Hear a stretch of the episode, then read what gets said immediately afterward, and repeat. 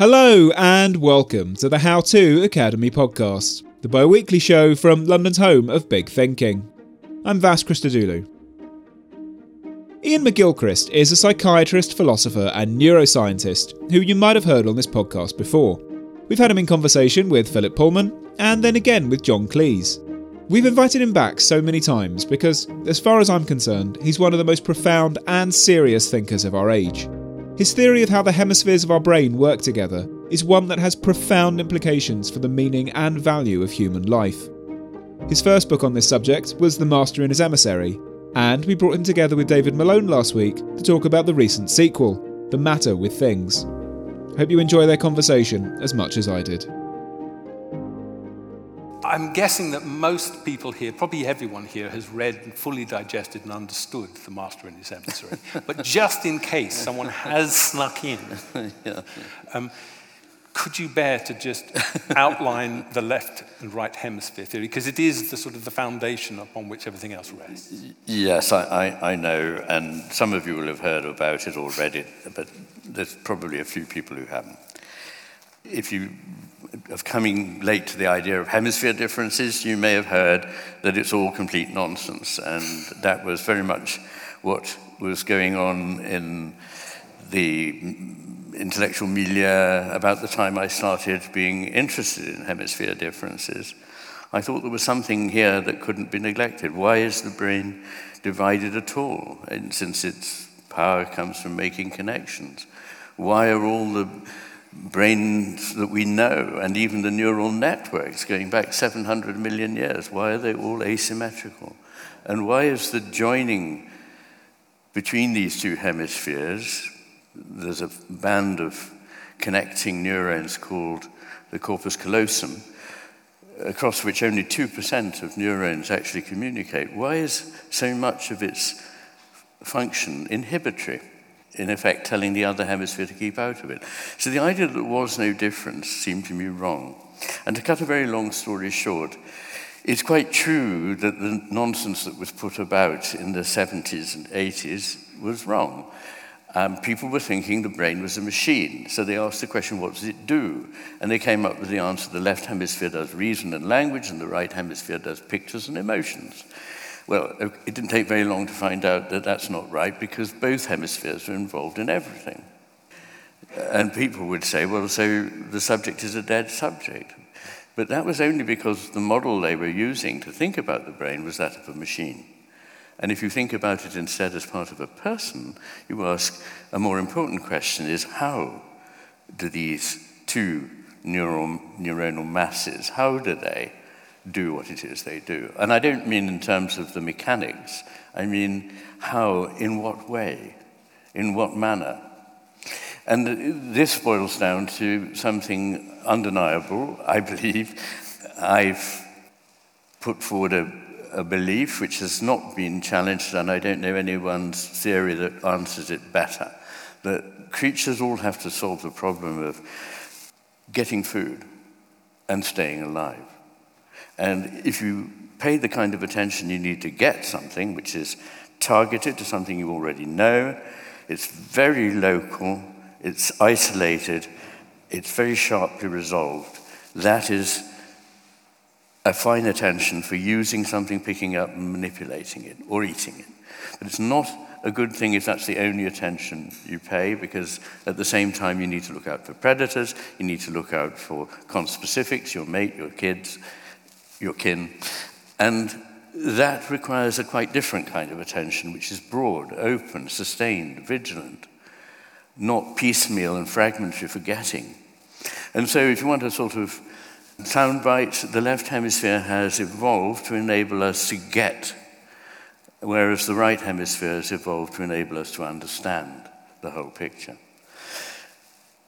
This is important because these two kinds of attention bring into being for, for us two different kinds of experiential worlds. What are they like? In one, there seem to be little bits that are known, familiar, targeted by us because they're useful, um, static because we fix them with our staff so we can get them quickly. Explicit, that's what they are. What you see is what you get. They're inanimate. They are unconnected with everything else. Whereas in the right hemisphere, there's a quite different picture, which is that nothing is fully known, nothing is ever certain. It's always a matter of degree of belief, and what you see is largely what is implicit. Most of what we understand is not the stuff that's explicit in, in terms that a computer could understand it if you just fed in some words and a grammar. Instead, it's all the things that really matter to us, the things that are not said, how they're said. The irony, the sarcasm, the, the metaphor, the poetry, all the things that help us understand what's going on, including facial expressions and body language. So that, that kind of a world is a rich, alive world. But it's not so useful because what you really need is a quick and dirty map where I can get stuff. So you end up with two kinds of world. One, the living world that comes into being for us when we pay this kind of sustained attention to it without preconceptions. And the other, the world that we think we know because it's on a map and it's incredibly simple but it's just a representation of reality. It's not reality itself. And the trouble comes when you start to believe you're living in the map, not in the real world, that your theory or diagram is more important than experience, and that's the world we live in now. Marvelous. and I should just add, going with this, the left hemisphere is massively overconfident um, there's something in psychology called the Dunning Kruger effect. And what this basically means is the less you know, the more you think you know. And the more you know, the more you realize how little you do know. The left hemisphere is the kind of pub bore that knows it all. and it jumps to conclusions and it doesn't want to have its certainty shaken. It has to be clear, black and white. It's this or it's that. What do you mean? There are shades of meaning, nuances, depends on context. That's the stuff the right hemisphere understands. So it's overconfident and it's terribly optimistic.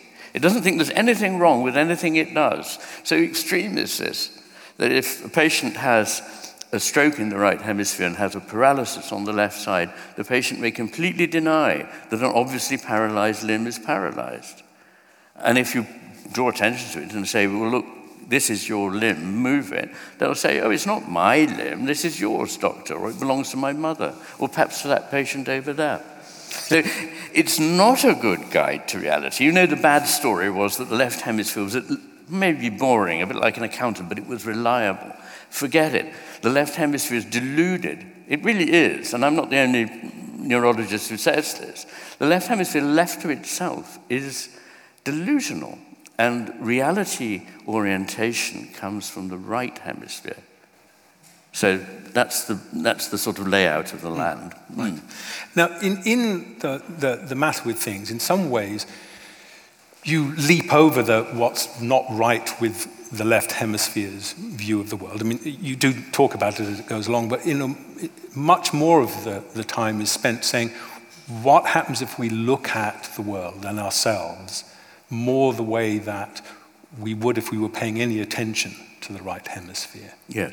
Um, and one of the things which you, the advices you talk about through the book is this, the spotlight of attention, which is very much what the left hemisphere does. Yes. As you were saying, it, it, yes. it shines its attention on the, the stuff that it wants to manipulate. Exactly. What gets left out? Um, just about everything. And uh, it, it's rather like you know, the man who'd lost his keys and was searching under the lights, you know, because that's where he could see them. But they're somewhere else. And, you know, we have an idea that the unconscious mind is something like a tank, you know, a fish tank that's underneath the bit that we actually see. But it's not like that at all. The unconscious mind has been estimated with absurd and amusing specificity is 99.44% of, of all the activity of our um, nervous system. But the point is still valid that most of what's going on in our minds is not in the focus of consciousness but that doesn't mean it's not important. It's like on a stage. The spotlight goes to one part, but the whole of the rest of the stage hasn't just disappeared. All the other characters who are not in the spotlight have not left the plot. It's all still going on. And when we are not conscious of things, we are still doing some very difficult, cognitive work and emotional work. We're coming to terms with difficult problems, we're solving cognitive conundrums, we're able to weigh up the rights and wrongs of a certain course of action, fall in love, appreciate the landscape, do all kinds of things in a non spotlighted way. And so to equate attention with that beam where everything seems to be is a fundamental error of colossal proportions. There is another kind of attention we're paying all the time, which is giving us 95% anyway of all that we understand about the world. Hmm. It's just that that knowledge we're often not aware of, so it's not available to the little Ronald Reagan part of us that struts about and talks about everything. Well, talking is, is important there because the problem is that only certain things can be put into language. Mm. And once they're put into language, you can only focus on them one at a time, unless it's poetry. Poetry is a wholly other business. It's a kind of way of using language to undermine the restrictions of language. But for most purposes, you can only say one thing at a time in language, and you can only deal with things that are easily verbalized. But all the really important stuff isn't verbalized. All the things that really matter to us and make life worth living. We may be kidded into thinking they don't exist because they're not easy to express, but they're there. And mm. if we don't attend to them, we're only half alive. Yes, and because, just because we can't articulate them doesn't mean that they're somehow muddled or ill thought out. Absolutely it's, not. It's the left hemisphere with its verbal ability does tend to put it that way. But, but often in, well, there's quite large sections of the book where you, you talk about things like intuition and imagination, in, in the section where you talk about paths to, truth. And it is true that there's the other phrase where you say, something has come to me. Mm. Um, so that, lar- that large, what was it, 99.44%, did you say? Is it fair to say that there's a, most of our, of our thinking, most of our knowledge is in there, and just because we can't articulate it doesn't mean that it's muddled? All the most important things can't be articulated simply. And in ancient Greece, they thought there were two kinds of truth muthos and logos. Muthos gives us the word myth. And there was no implication that myth wasn't true. The myth was the most important kind of truth. And the sort of truths that it expressed couldn't be expressed in the language of the courtroom, where logos was in charge. And so they thought of logos as a very second rate kind of truth finding that would be okay for lawyers. But the really important stuff had to be encapsulated in myths, in narratives, in music, in poetry, in drama, and all those things that are avoiding just writing it down in the same way that you'd um, write a, a, manual for operating a dishwasher. Hmm. Did that make writing your book difficult? Because yes, this, this, this is, it's very bloody difficult. Yes. well, because you spend such a lot of time in the book saying, you know, if you try to put things into words, uh, you lose all of the meaning. And I'm reading this on page 1,220, thinking, yeah, yeah, okay. Um, in some way, you were trying to use the enemy's tools to undermine. Absolutely. you know, you, yeah. because you say a lot of truth has to be experienced. And in my mind, I thought, yeah. well, it's the difference between hearing about a mystery and being initiated yes. into it. And I felt that the book wasn't just trying to explain mysteries to Absolutely. me, but was trying to initiate me into them, but using words, which is maybe why it took you 1,600 pages.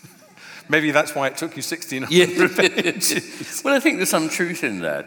I mean, I, I say at the outset of the book that, okay, you could think of it as an argument, a single argument, and in one way it is.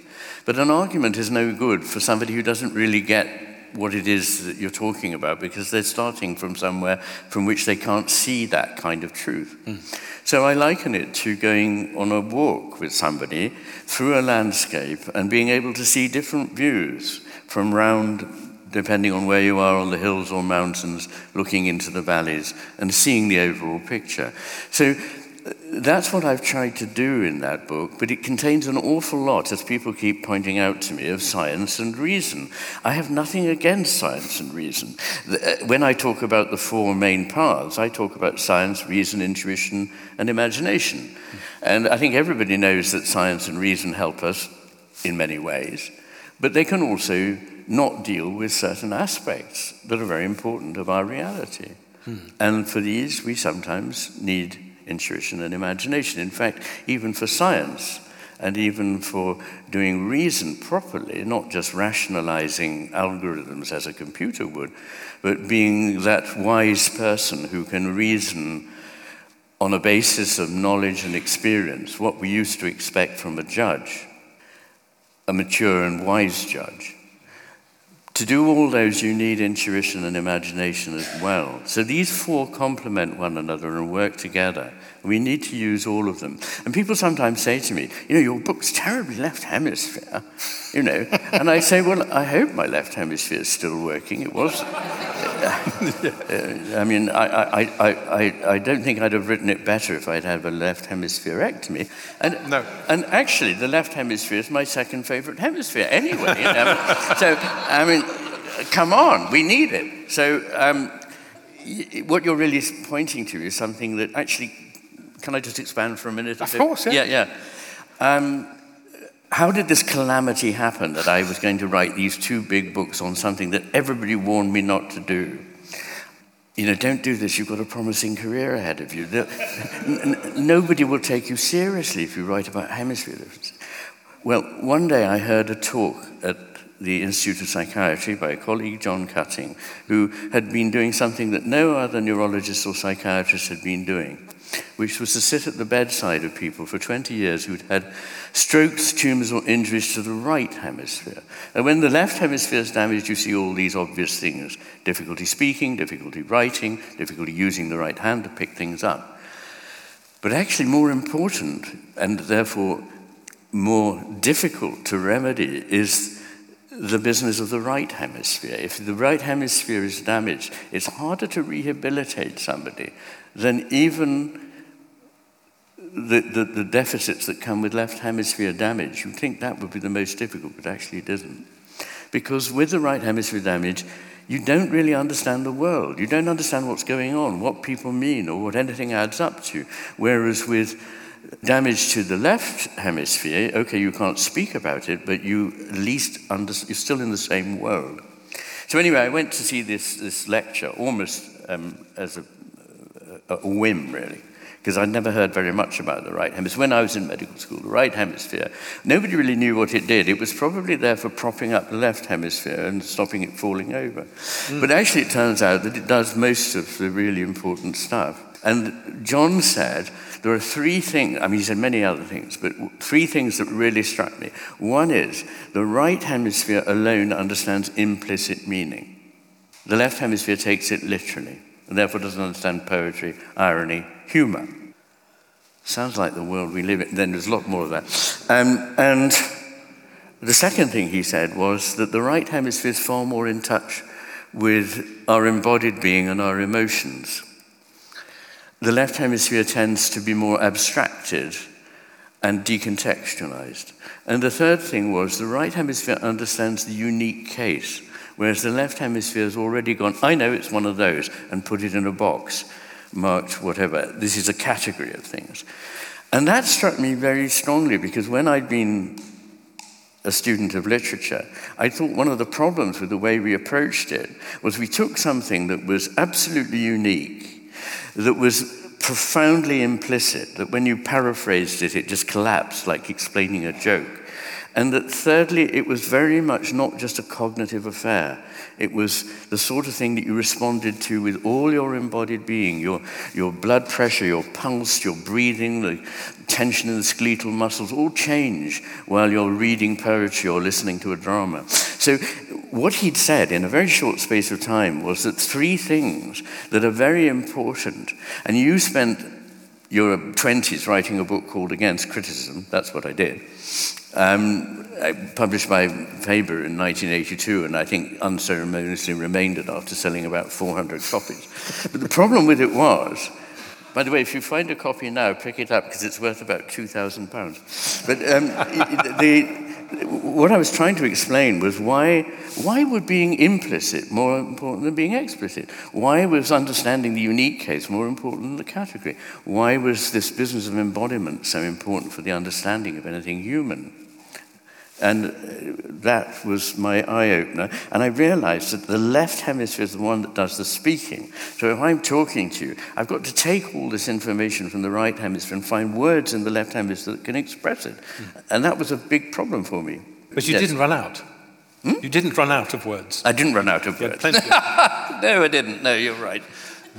and, and what I can tell you, having read the whole of the matter with things, is that you could summarize the argument in far less space, but you shouldn't because there is a whole experiential side, a sort of an initiation that you that unfolds. That is the, the greater point of his writing. If, if you got the sort of the, in America they used to be called cliff notes, where they would boil you know, Hamlet down to eight lines, it's, it's, it's not worth doing that for Iain's book because he's trying to say that that's not the way you understand the world.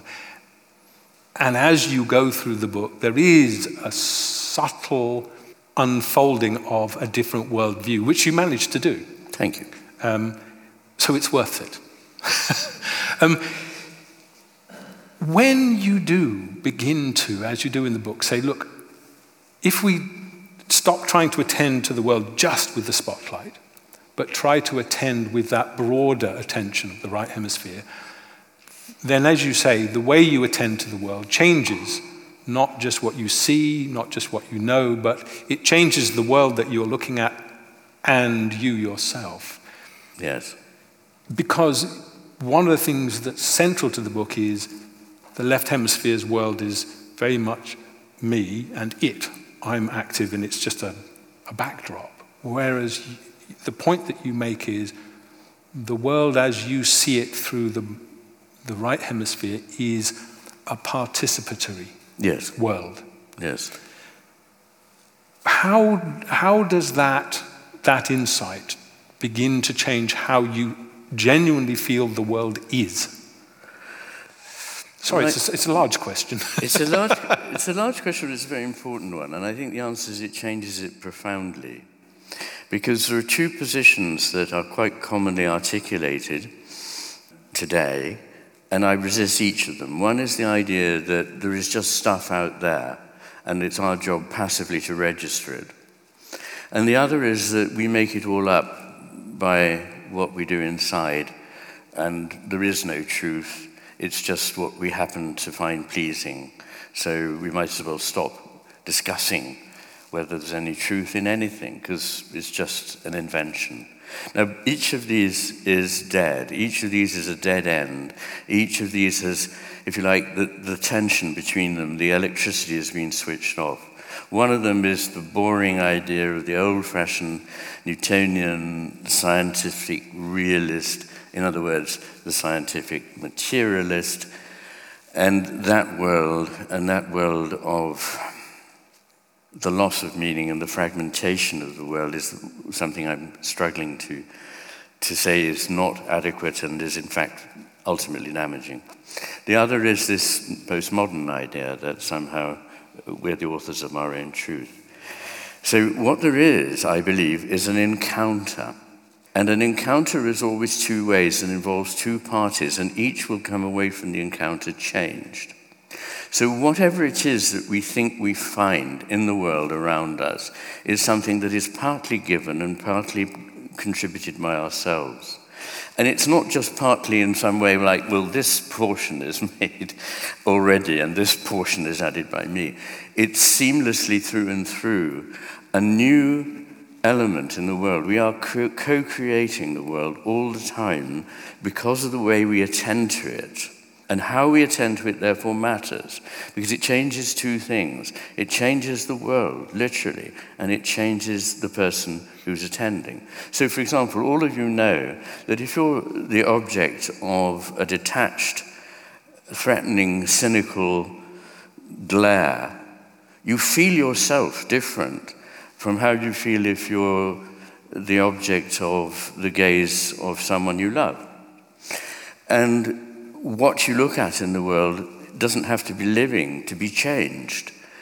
How we look at any object changes. I sometimes talk about, sorry about this, the mountain behind my house. The, the Norse name for where I live is Talisker which means the sloping rock. There's a mountain with an obviously sloping outline from the sea. What does that tell us? It tells us that the Norsemen, when they came down there a thousand years ago, knew it as a landmark that would save them from death. But there's also other ways of seeing it. The, the Picts who lived there saw it as the home of the gods. People who came there in the 18th century drew it as a beautiful form. In the 19th century, they found it was a marvelous example of columnar basalt and a, a, a um, a speculator would therefore see it as dollars, and to a physicist it's just 99.99% empty space, and the other 0.1%, well, we don't really know what it is. Now, which of those is the real mountain? The answer is no one of those is the real mountain. They're all perfectly real, but they become whatever it is you attend to it as, and its future depends on how you attend to it, and your future attends on it. So if you're used to paying a certain kind of attention, you begin to find you're living a mechanical world in a desert where no spiritual or emotional meaning or moral meaning exists. So that's why I say attention is a moral act. Yes, it is. And the, the, the attention, as you say, it changes your, not just your impression of the world, but, but who you are. Yeah. And, it isn't, and that sort of brings you to the, the, I hate the word political, but the sort of contemporary imperative of the book, saying, look, we've thought ourselves to a place where we're unhappy yeah. and unfulfilled and doing things to ourselves and the planet which are really not helpful, but somehow we feel stuck there. If we begin to pay more attention to this other way, how then do we begin to remedy those rather pathological ways in which we see ourselves? I mean, are we just is the world meaningless and are we just a thing amongst things? Which is the sort of what you'll be told if you go to Oxford or Cambridge. I know because they, they told me. yeah, but there's always a difficulty in philosophy and science that they move forward, they change, and those who have a big investment in the way things are seen now will certainly not want to hear any other point of view because their careers depended on it, their prospects of promotion or getting a gong depend on them sticking to that, and juniors don't want to step out of line because they won't get promoted by the bigwigs. Mm. So there's always this. But we have to be brave enough to point out something, and what one hopes is that people will see it and therefore begin to change the evidence to me is that people are seeing it and are beginning to change. So I think there's far less willingness to embrace the idea of the cosmos as a chaotic mess of bits of completely meaningless matter colliding with one another. I mean, first of all, this is utterly unsupported by physics. None of the wisdom traditions of the world, or even any up to date modern philosophy, would really support this idea. So, why do we cling to it? Because somehow it's what's been put out into the culture. We, you know, children are probably taught that everything is really just a machine, a mechanism, but it is not. And organisms are not like machines. In the book, I, I have a chapter on that and point out at least eight ways in which an organism is not the same as a machine. Mm. And really, what we ought to see is that machines are a very, very, very special case of something that exists everywhere in the cosmos, which is organismic complexity. Yes. Not the other way around, that actually everything's a machine, and we just happen to be rather odd machines that have developed certain add on features. Yes, well, you, you, you, you talk about purpose, and, and you make the, the claim, which is now making its way into contemporary discussions of biology, which is that life is purposeful. It's, mm. it's not purposeless. And you make the nice distinction. You, you say the purpose of, and you choose a melody, you say the purpose of a melody is itself, whereas the purpose of a photocopier is external to itself, it's just making the photocopy. So when you talk about the world, you say, look, this is a purposeful world. And I'd, like you to talk us a little bit more about how important this being able to see the world as containing purpose. That purpose is not something that we've invented. Absolutely not. No, um, it's almost impossible to look carefully at biology and not see the creatures that we have happily labeled blind mechanisms that can't possibly have a purpose have no purpose. I mean, it, it's just contrary to everything you can see. And, and scientists used to say things like, a turtle comes ashore not to lay its eggs, but the turtle comes ashore and then lays eggs. But this kind of logic chopping and playing with words yeah. is a way of trying to hide from the very obvious fact that all organisms are driven towards certain goals. Mm. And I, they're not actually driven in the sense of propelled from behind, they're attracted from in front. There are things that draw us forward, and these are values in our world. And uh, what I've tried to do in the last part of The Matter with Things is to show how fundamental values and purpose are that they're not things that we made up to cheer ourselves up and painted on the walls of our cell like a sort of pretty fresco. These are things that are there. We didn't create them. Mm. And in my view, the reason for us having the capacity that we have as living beings that can respond, we came into being because we have that capacity to respond and fulfill certain values. And that's what we're here for. And if you, if you don't, then that's fine. That's up to you. Your life will be unfulfilling, and you won't have helped bring forward the dance of the cosmos, which is towards the fulfillment of certain values. But it is important that they're recognized as there. Mm. And purposes of the same kind that as you were saying, there are two ways of thinking of purpose. One is exterior purpose, an ulterior purpose, the purpose for which we created a machine, the photocopier, to copy the paper. But just because we can't find that kind of purpose doesn't mean that everything is purposeless. All the things that we really value are purposeful. Otherwise, we wouldn't do them. But their purpose lies in them because they are rich and full of the expression of these values. And it's the left hemisphere that can't do that. The left hemisphere is looking for a purpose like the purpose that it made its photocopy. Well, the left hemisphere is, in, yeah, the left hemisphere is, you know, evolutionarily developed to help us manipulate the world. That make, make photocopiers for us. Sorry? and make photocopiers And make photocopiers, yes. In some ways, you can think of the left hemisphere as the copier because it makes representations of things that are really alive and present. Um, and we're more and more living in a world of representation in which, as it were, the electricity has gone, as I mm. say. The reason I talk about electricity is it comes out of relationships. I mean, where is the electricity in a circuit? Is it in the left, sorry, the negative pole? No. Is it in the positive pole? No.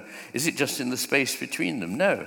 It's in the whole thing. But when they're all present together, then there is electricity.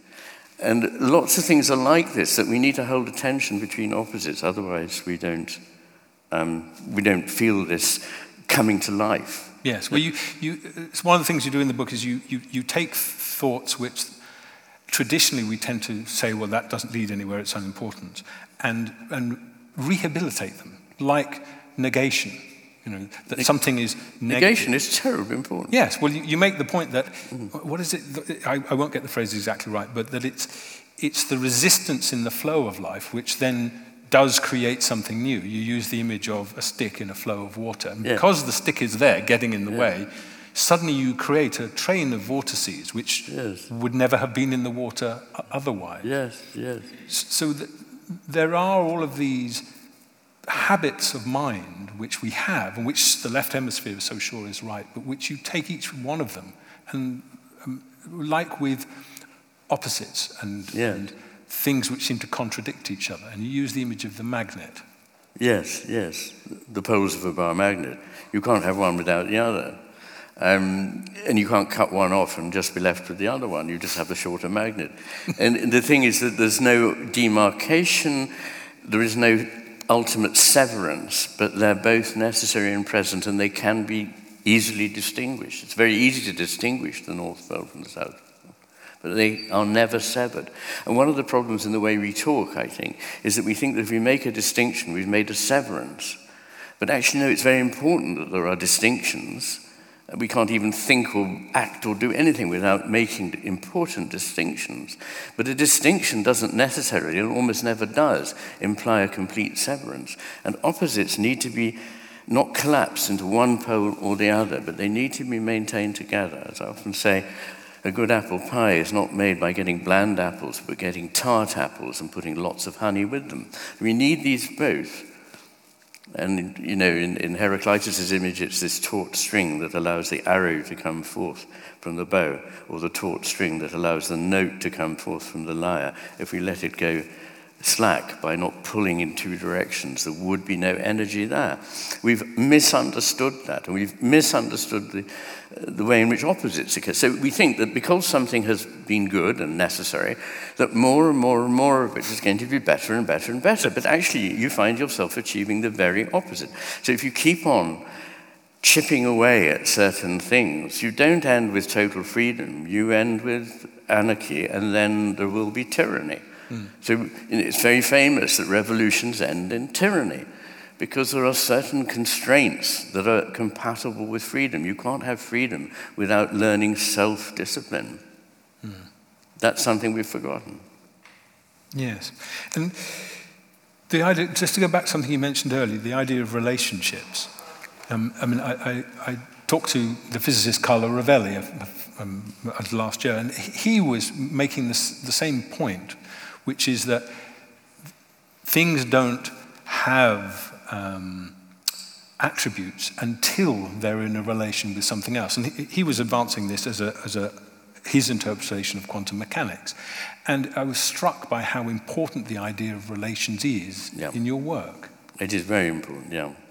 I mean, in fact, in this book, I argue that relations and relationships come first and the things that are related only emerge out of the relationships.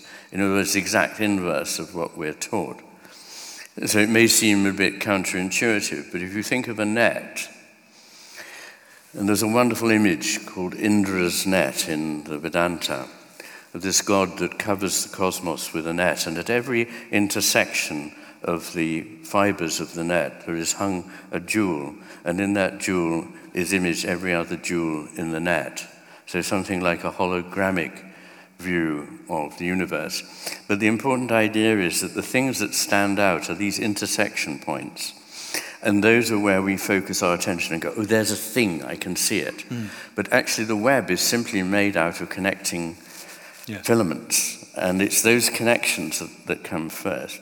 And so it is never okay to take something out of the context because it is the context that makes it what it is.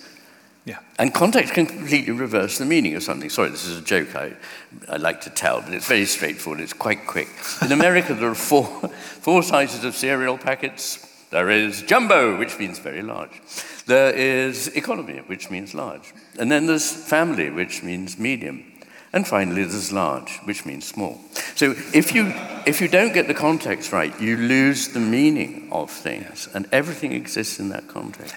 And yet, that narrow focus of attention, the scientific method itself is predicated on cutting away the context and saying, this is all, exactly. these are all the things that we, that we can't fit because they just make things too complicated. Yes. So we're going to cut all of that away so we can get clarity about this one thing. And we do get clarity, It's just it's now clarity without any context, so it may be clarity. Well, there's always got to be some sort of trade off because yeah. if you were really to understand anything, you'd have to take into context everything else in the universe. Yeah. So we tend to restrict ourselves to a certain range of context, which is a perfectly reasonable thing to do. Things that are either prepotent for this particular element or are particularly in the vicinity of it. But in order to understand things, we have to go further than that. And the process of analysis is to take everything apart and then suppose that you can find out what it was from the bits. But the only important thing, which is the way in which the bits are related, has just been discarded. It's very obvious in the case of music. You know, a note, what is a note? I, I can take a piece of music and analyze it and say that the 394 B flats in this sonata by Schubert, and there are 267 C sharps or whatever it is. But this is not going to give you any information because it's all in the sequence of these things and the way they relate to one another the harmony, the melody, and the rhythm. Hmm. And life is more like music than it is like a mechanism. Yes. In fact, the cosmos has anciently and wisely been seen as based on music. And this is not a silly or, or simple minded idea, it's too sophisticated for most people nowadays. Yes. And I mean, the, what you're saying about the scientific method, it is very useful. It does allow us to build better bridges and faster aeroplanes. Absolutely. But your point is it's not to decry that and say we shouldn't do it, No. but that we shouldn't mistake the results we get from that method as being the whole truth. Well, if we look after truth, then we really ought to be preferring whatever it is the right hemisphere tells us that there are no certainties, that negation is creative, that it's all in relationships, that it's the implicit matters, and all this kind of thing, which we've just completely jettisoned. So everything is taken dead literally. Uh, we're turning ourselves into computers. You know, people are terribly worried about AI because they think it'll somehow become human. Well, of course it bloody won't. I mean, don't be so stupid. I mean, the thing is that what is happening is that we, this is the danger, we are becoming more like machines all the time. And we're being taught to answer things in a mechanical way. And every day we have to interface with some machine that doesn't understand anything to do with what a human life is like. And even if we get to talk to a person, they have such strict guidelines that they have to go through the sort of thing a machine would go through. Hmm. This is the real danger. Yes. And that we do have these other routes to knowledge, hmm. truth. You know, as you said, you, you do, in the book, you, you set side by side science, reason, and, and, and the average professor at this point is going, oh, this is marvelous. And then you go completely off the rails and add on to it um, intuition and imagination. Yes. But you, yes, he says, yes. Yes, yes. Well, I mean, what you need to know is that I take each one of these four and say, what are their strengths and what are their weaknesses? And I use, you know, research on this, which, you know, there's a lot of scientific information about them. And the trouble here is that, again, pop psychology pops in here. And there are lots of psychologists who make an extremely good living out of going around to businesses and telling people they shouldn't trust their intuitions. Because intuitions can sometimes be wrong. That's true, but following pure reason can sometimes be wrong. It was a point made by G.K. Chesterton that the madman has not lost his reason, he's lost everything but his reason. And this is actually true in a, in a deep way about schizophrenia. People come to very extraordinary conclusions, but entirely rationally. They can hear somebody speaking, there's nobody in the room, quite clearly, so it must be coming from that socket down there, and which is the only way in which things can come in. And somebody is trying to influence me by tel- sending these voices. It's entirely rational, but it's bonkers. And the thing is that we're now living in a world in which we're asked to believe these simplistic, rationalistic things because they make sense. But our intuitions are far, far subtler than that. They're based on hard won experience, they're based on suffering. And it's true that there are illusions. They can set up a situation in which you're tempted to make a judgment that can be shown to be logically wrong. Fair enough. But these are just like optical illusions. I can show you an optical illusion that you simply can't believe until I can demonstrate the thing is, I'm afraid, the way that I'm telling you it is, not the way it looks. But I don't know anyone who, after seeing one of these, said, Well, that does it. From now on, I'm going to lead my life with my eyes closed. And, and that's what we're doing with intuition. Because, and, and, you know, a lot of leading uh, figures, I'm thinking of one who's a, a, an academic jurist, head of one of the Max Planck Institutes in Germany, who has said the most important thing for any leader is to encourage his people to use their intuition. This is how great science is made. Hmm. Science, there is a scientific method. The left hemisphere loves that. But almost no great discoveries were ever made by the scientific method. they were often made walking home at night and looking at the stars, going shopping, forgetting about it, and famously, in the case of Poincaré, putting your shopping on the bus and suddenly understanding Fuchsian equations. So, you know, th- th- this is how it's done. You have to do some hard work, I grant you, of course. But once you've done that, you need to let the more intelligent and imaginative part of your mind work, and it does the really sophisticated stuff. You know, I want to just say this because people have a misunderstanding. They think, yeah, I get it. The right hemisphere is surely going to be more socially and emotionally intelligent than the left. And it is, in spades. which is kind of important because that's about how human beings live together. But the other thing is, the right hemisphere is much more intelligent cognitively.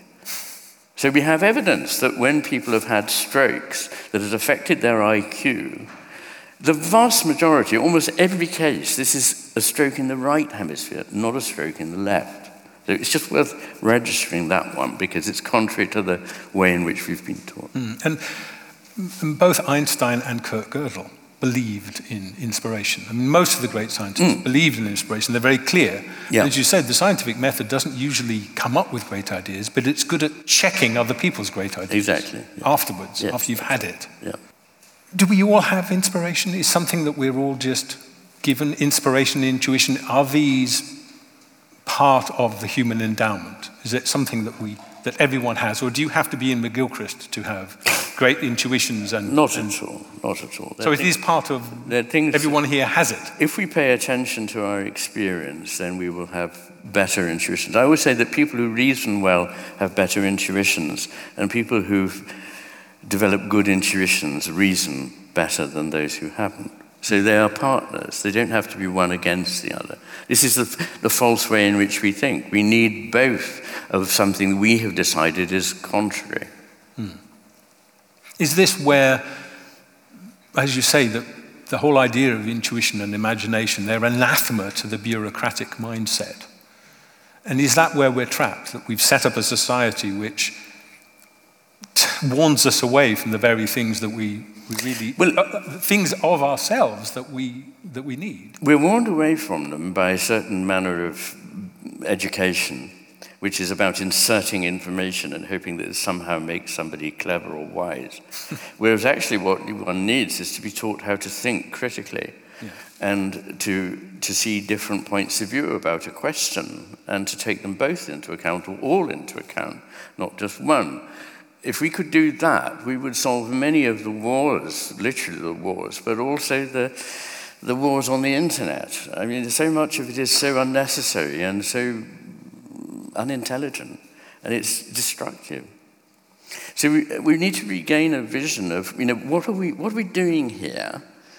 What is a human being? What are we doing on this planet? What is the natural world? What is the cosmos? And it's really those questions that I dare to ask in that book. And they don't, alas, as you've pointed out, they don't have a quick answer, but they can be explained by taking things patiently through stages.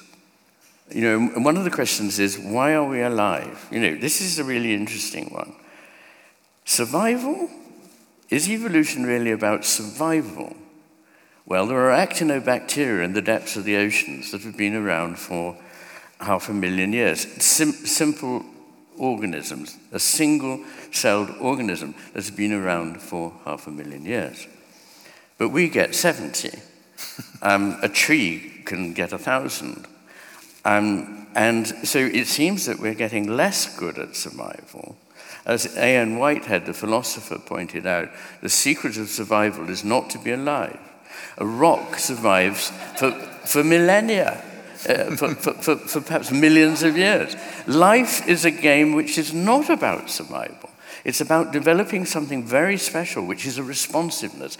No, I, I, love the whole of nature and its creatures. And of course, they are our kin, and we need to treat them as such. But there is sorry, there is something special about humans, and it's fashionable now to decry humans. But again, it's not a, it doesn't have to be one or the other. In order to exalt the beauty and the complexity of nature, we don't have to damn human beings. They can do things wrong, but their capacity to do things wrong is the other side of their capacity to do something utterly incredible, which is to respond to the beautiful, the good, the true, and the holy. And these are the things that make life worth living. And so I believe that we have evolved in order to respond to those values, to see a purpose that draws us on through our lives, and I believe beyond our lives, because I think that consciousness is everything, and that matter is a phase of consciousness, but that would take me too long. If somebody wants to ask me about that, they can. Uh, yes, that's a whole other. I mean, those are the two topics that, even amongst all the other unwise things that you think I'm going to do this even if it does my end career. There's a whole list of them. But at the top of the list, you then say, you deal with consciousness saying, I think consciousness is prior to matter. And it's a fascinating argument. Really, really fascinating.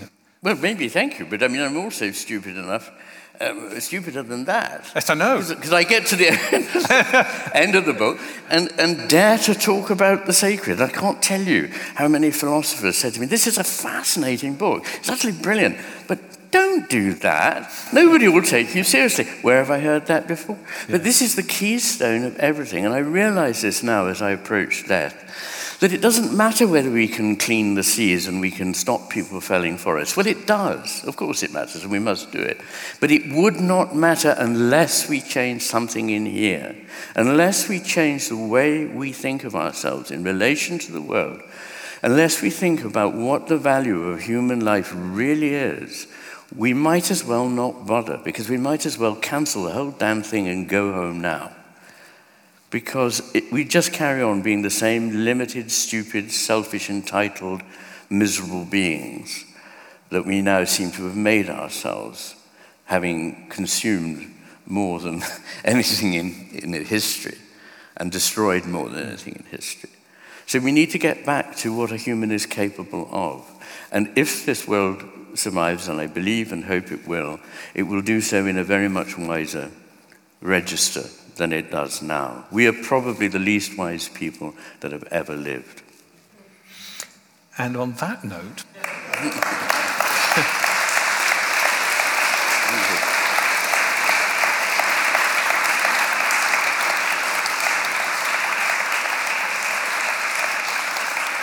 Are there any people out there who feel unwise enough to ask a question? Uh, there's a fellow there underneath a very bright light? I think you will agree that we live in a time that is dominated by left hand brain thinking, where the emissary is in charge. The emissary is closer to power and power plays. The emissary doesn't stop at uh, implementing totalitarian or tyrannical measures to get its way. How can the left be matched by poetry, holistic, complex thinking in a meaningful way? Mm. Or do we have to see the left brain, if we simplify the reasoning, go its full turn to destruction of the things that we treasure, the societies mm. that we treasure, before the right brain, which I think most people in this hall would, mm. would aspire to, can sort of come to the fore again? Thank you. Well, there are stories in every culture I know which have the structure of the story of the master and his emissary. That there is a, an overseer, a lord, a spiritual leader, perhaps an emperor, who sees things, and there is a, an upstart who is, um, you know, who is greedy and resentful of the power of the master. And these stories don't offer us um, usually an obvious happy ending. But what they do is they alert us to something we might not otherwise have seen. Now, I'm a psychiatrist, and I know that it's just useless telling people what to do. The first thing you need to do is get them to see what's happening and why, what it is they're doing that doesn't work. And I do do that, and people respond to that. And I think that what we've got to try and do is push back against the kind of policies that tell us that the only kind of useful well, useful education is technical education, but it is not. On its own, it's dangerous. Unless we understand a fuller picture of what a human life is and what we're building a society for, then having just technical knowledge is a danger. And until about the 60s and 70s, nobody could go into science or technology without having had some sort of grounding in what, uh, not coincidentally called the humanities. And we really need to recover our humanity and the humanities, I would say. But I want to say something, sorry, I know there are lots of questions, but I think this is something worth saying. It may seem very um, gloomy, and we all are pessimistic, and that people feel, I'm so small, what can I do? Well, and you don't have to wait for years, and you don't have to wait for other people. You can start with yourself, because I believe we remember, I believe we create part of the world. So the way in which we respond to the world changes the world and changes us. So we have it in our power to actually bring things into being, to work for good rather than to work for destruction. And so in doing that, we are doing something important. But people may say, but you know, I'm just me. I'm so small and the world is so big and then it's just a dot in the cosmos. But this is the left hemisphere speaking about size, as though somehow this is a measure of importance. But actually, it's not. And when we experience anything really important, we say, it's my love is as as great as the skies, it is as deep as the ocean. And who's to say it isn't? You know, we need to think about the real big experiences. They're unfathomably important and they're contagious. So that if you get, it's considered about 3% of the population to begin to espouse a certain way of looking at things, it will have momentum to carry across society. And lots of bad people are filled with, you know, Yeats famously said in 1916, you know, the, the best lack all conviction while the worst are filled with a passionate intensity. Well, I think a lot of the best people in this room. So go out and have, your, have conviction that you can do good and you will achieve it. And that is good for you as well as being good for the world.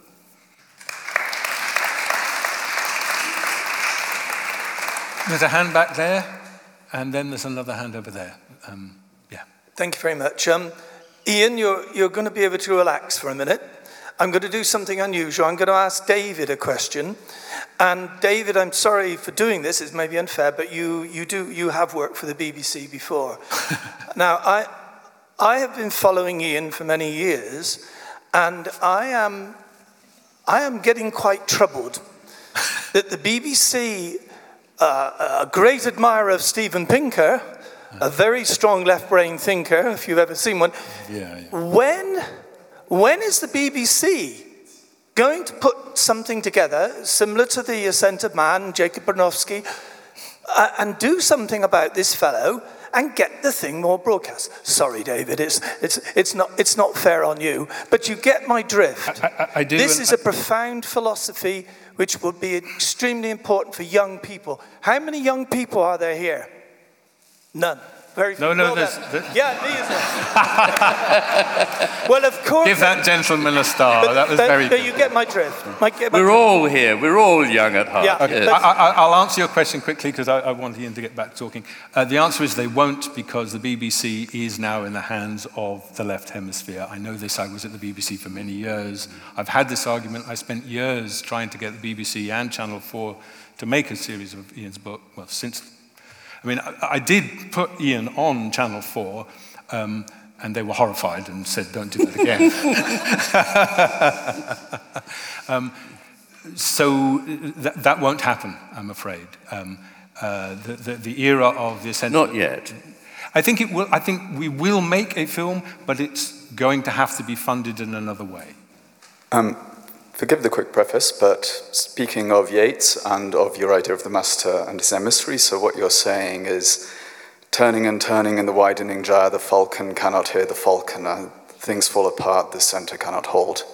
Mere anarchy is loosed upon the world.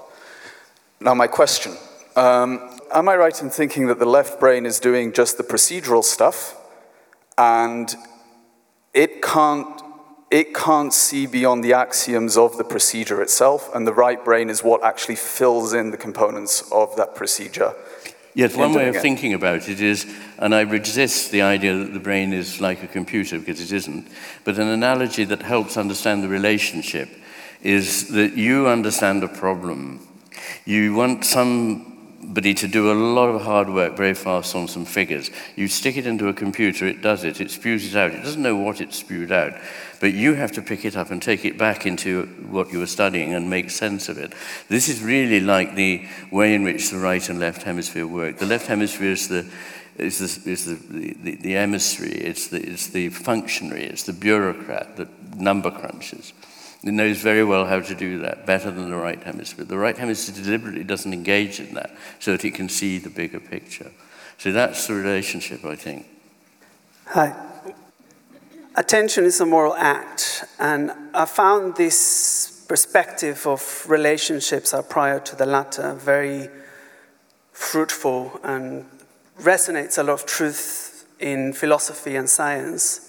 I wonder if you could comment more on what are the implications of this perspective in a more interpersonal or psychological or even spiritual way.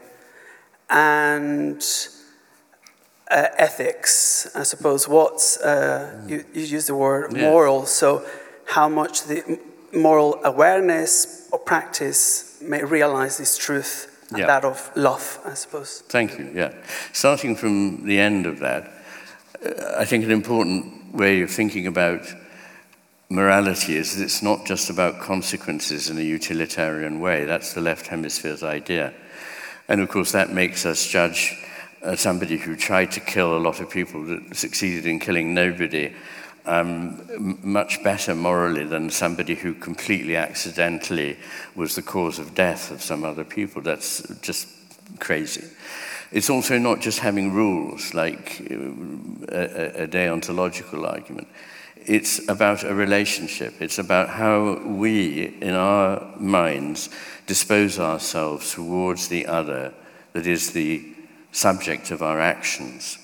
And everything that we do, our relationships, are what we build our life out of. And we all are what we are because of our relationships. So, I mean, it's just very brief, but there's just a few reflections of mine that if we don't understand the center place of relationships, then we don't understand life. Hi, just here. Th- Thanks, Iain, for so many um, interesting ideas. Uh, just want to know your thoughts on what, why is this the case that so many civilizations and societies drift towards, The left. and, and, and what can we learn from those that have resisted that drift? Well, we may not be able to avoid it actually because it's, it's a sort of rule. um, if you look back over history, and not just, I only dealt with Western history because I feel more confident talking about that than Oriental history, but nonetheless, um, it seems that there have been, there is a sort of principle that as a civilization flourishes, it overreaches itself. And once it overreaches itself, all the stuff that comes out of close relationships disappears. And everything has to be done by procedures that can be, as we say, rolled out um, over the bureaucracy of a nation and its empire.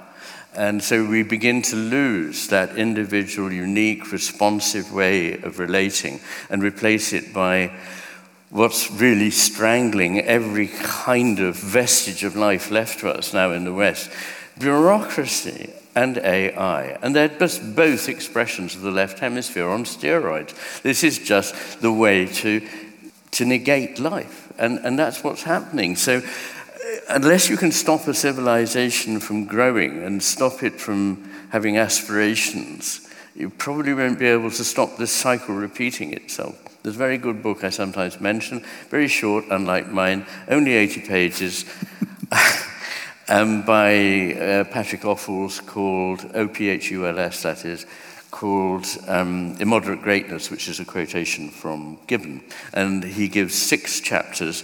They're absolutely brilliant, they're lucid, compelling about why an empire always fails. And, and it doesn't have to be called an empire. I mean, America doesn't call itself an empire, but the empire of commercialism that is rolled out across the world is one. I currently work for the NHS for SLAM, and I'm doing some research into the lived experience of care coordinators who work for CAMHS and child and adolescent mental health teams. And they've described their jobs becoming very mechanical, that they justify their role of actually engaging with teenagers based on figures. But that's how tenders get money, is through justifying sort of mental health work, psychological work through figures and all of that. And I just wonder do you have advice for how to push against that when it seems very systemic and that's how you justify funding when it's actually taking people away from that? I heard the word teenagers, but not Uh, the, the gentleman works in mental health with Yes. teenagers and is saying that he and other, other people are being pushed into justifying their work in the sort of tick box I way, see, yes, yes. rather than properly engaging with people. And he's saying, how, how does one push back against that, that tendency? Well, why not push back against it? Why not, when your managers say this is what we've got to do, say, but why? Is that really a good way of assessing anything? I mean, we need to start saying these things. There are a lot of things that are taken for granted, and we all know they're complete nonsense. and nobody says it because they don't want to be pushed out of line. So I'm afraid there is no substitute for a degree of at least local courage. You know, being that difficult person who says this is not the best way to work uh, these things out. Also, you, know, there are people who write about this, and I've written about it a bit, but, you know, generally, that, these are not the ways to evaluate things. I mean, particularly, for example, works of art. There should be um, criteria that, again, can be assessed and measured. And, but this is, anybody who understands a work of art, who's ever been moved by a great work of art, knows that it's a fool's game to try and work out what the score is. Before we go, can I just add one thing? When the gentleman was saying, How do we fight back? And we're very small. It just occurred to me that the COVID virus is extremely small and not that good at transmitting to people. It, it, it, No. it, it, was about, what, 3 4%? It was quite low. But we've seen how quickly it spread. You probably only need to have four conversations in a week, and the country will be overrun. Yes, yes. Yeah, there's something to go with. Four conversations a week, spread the word.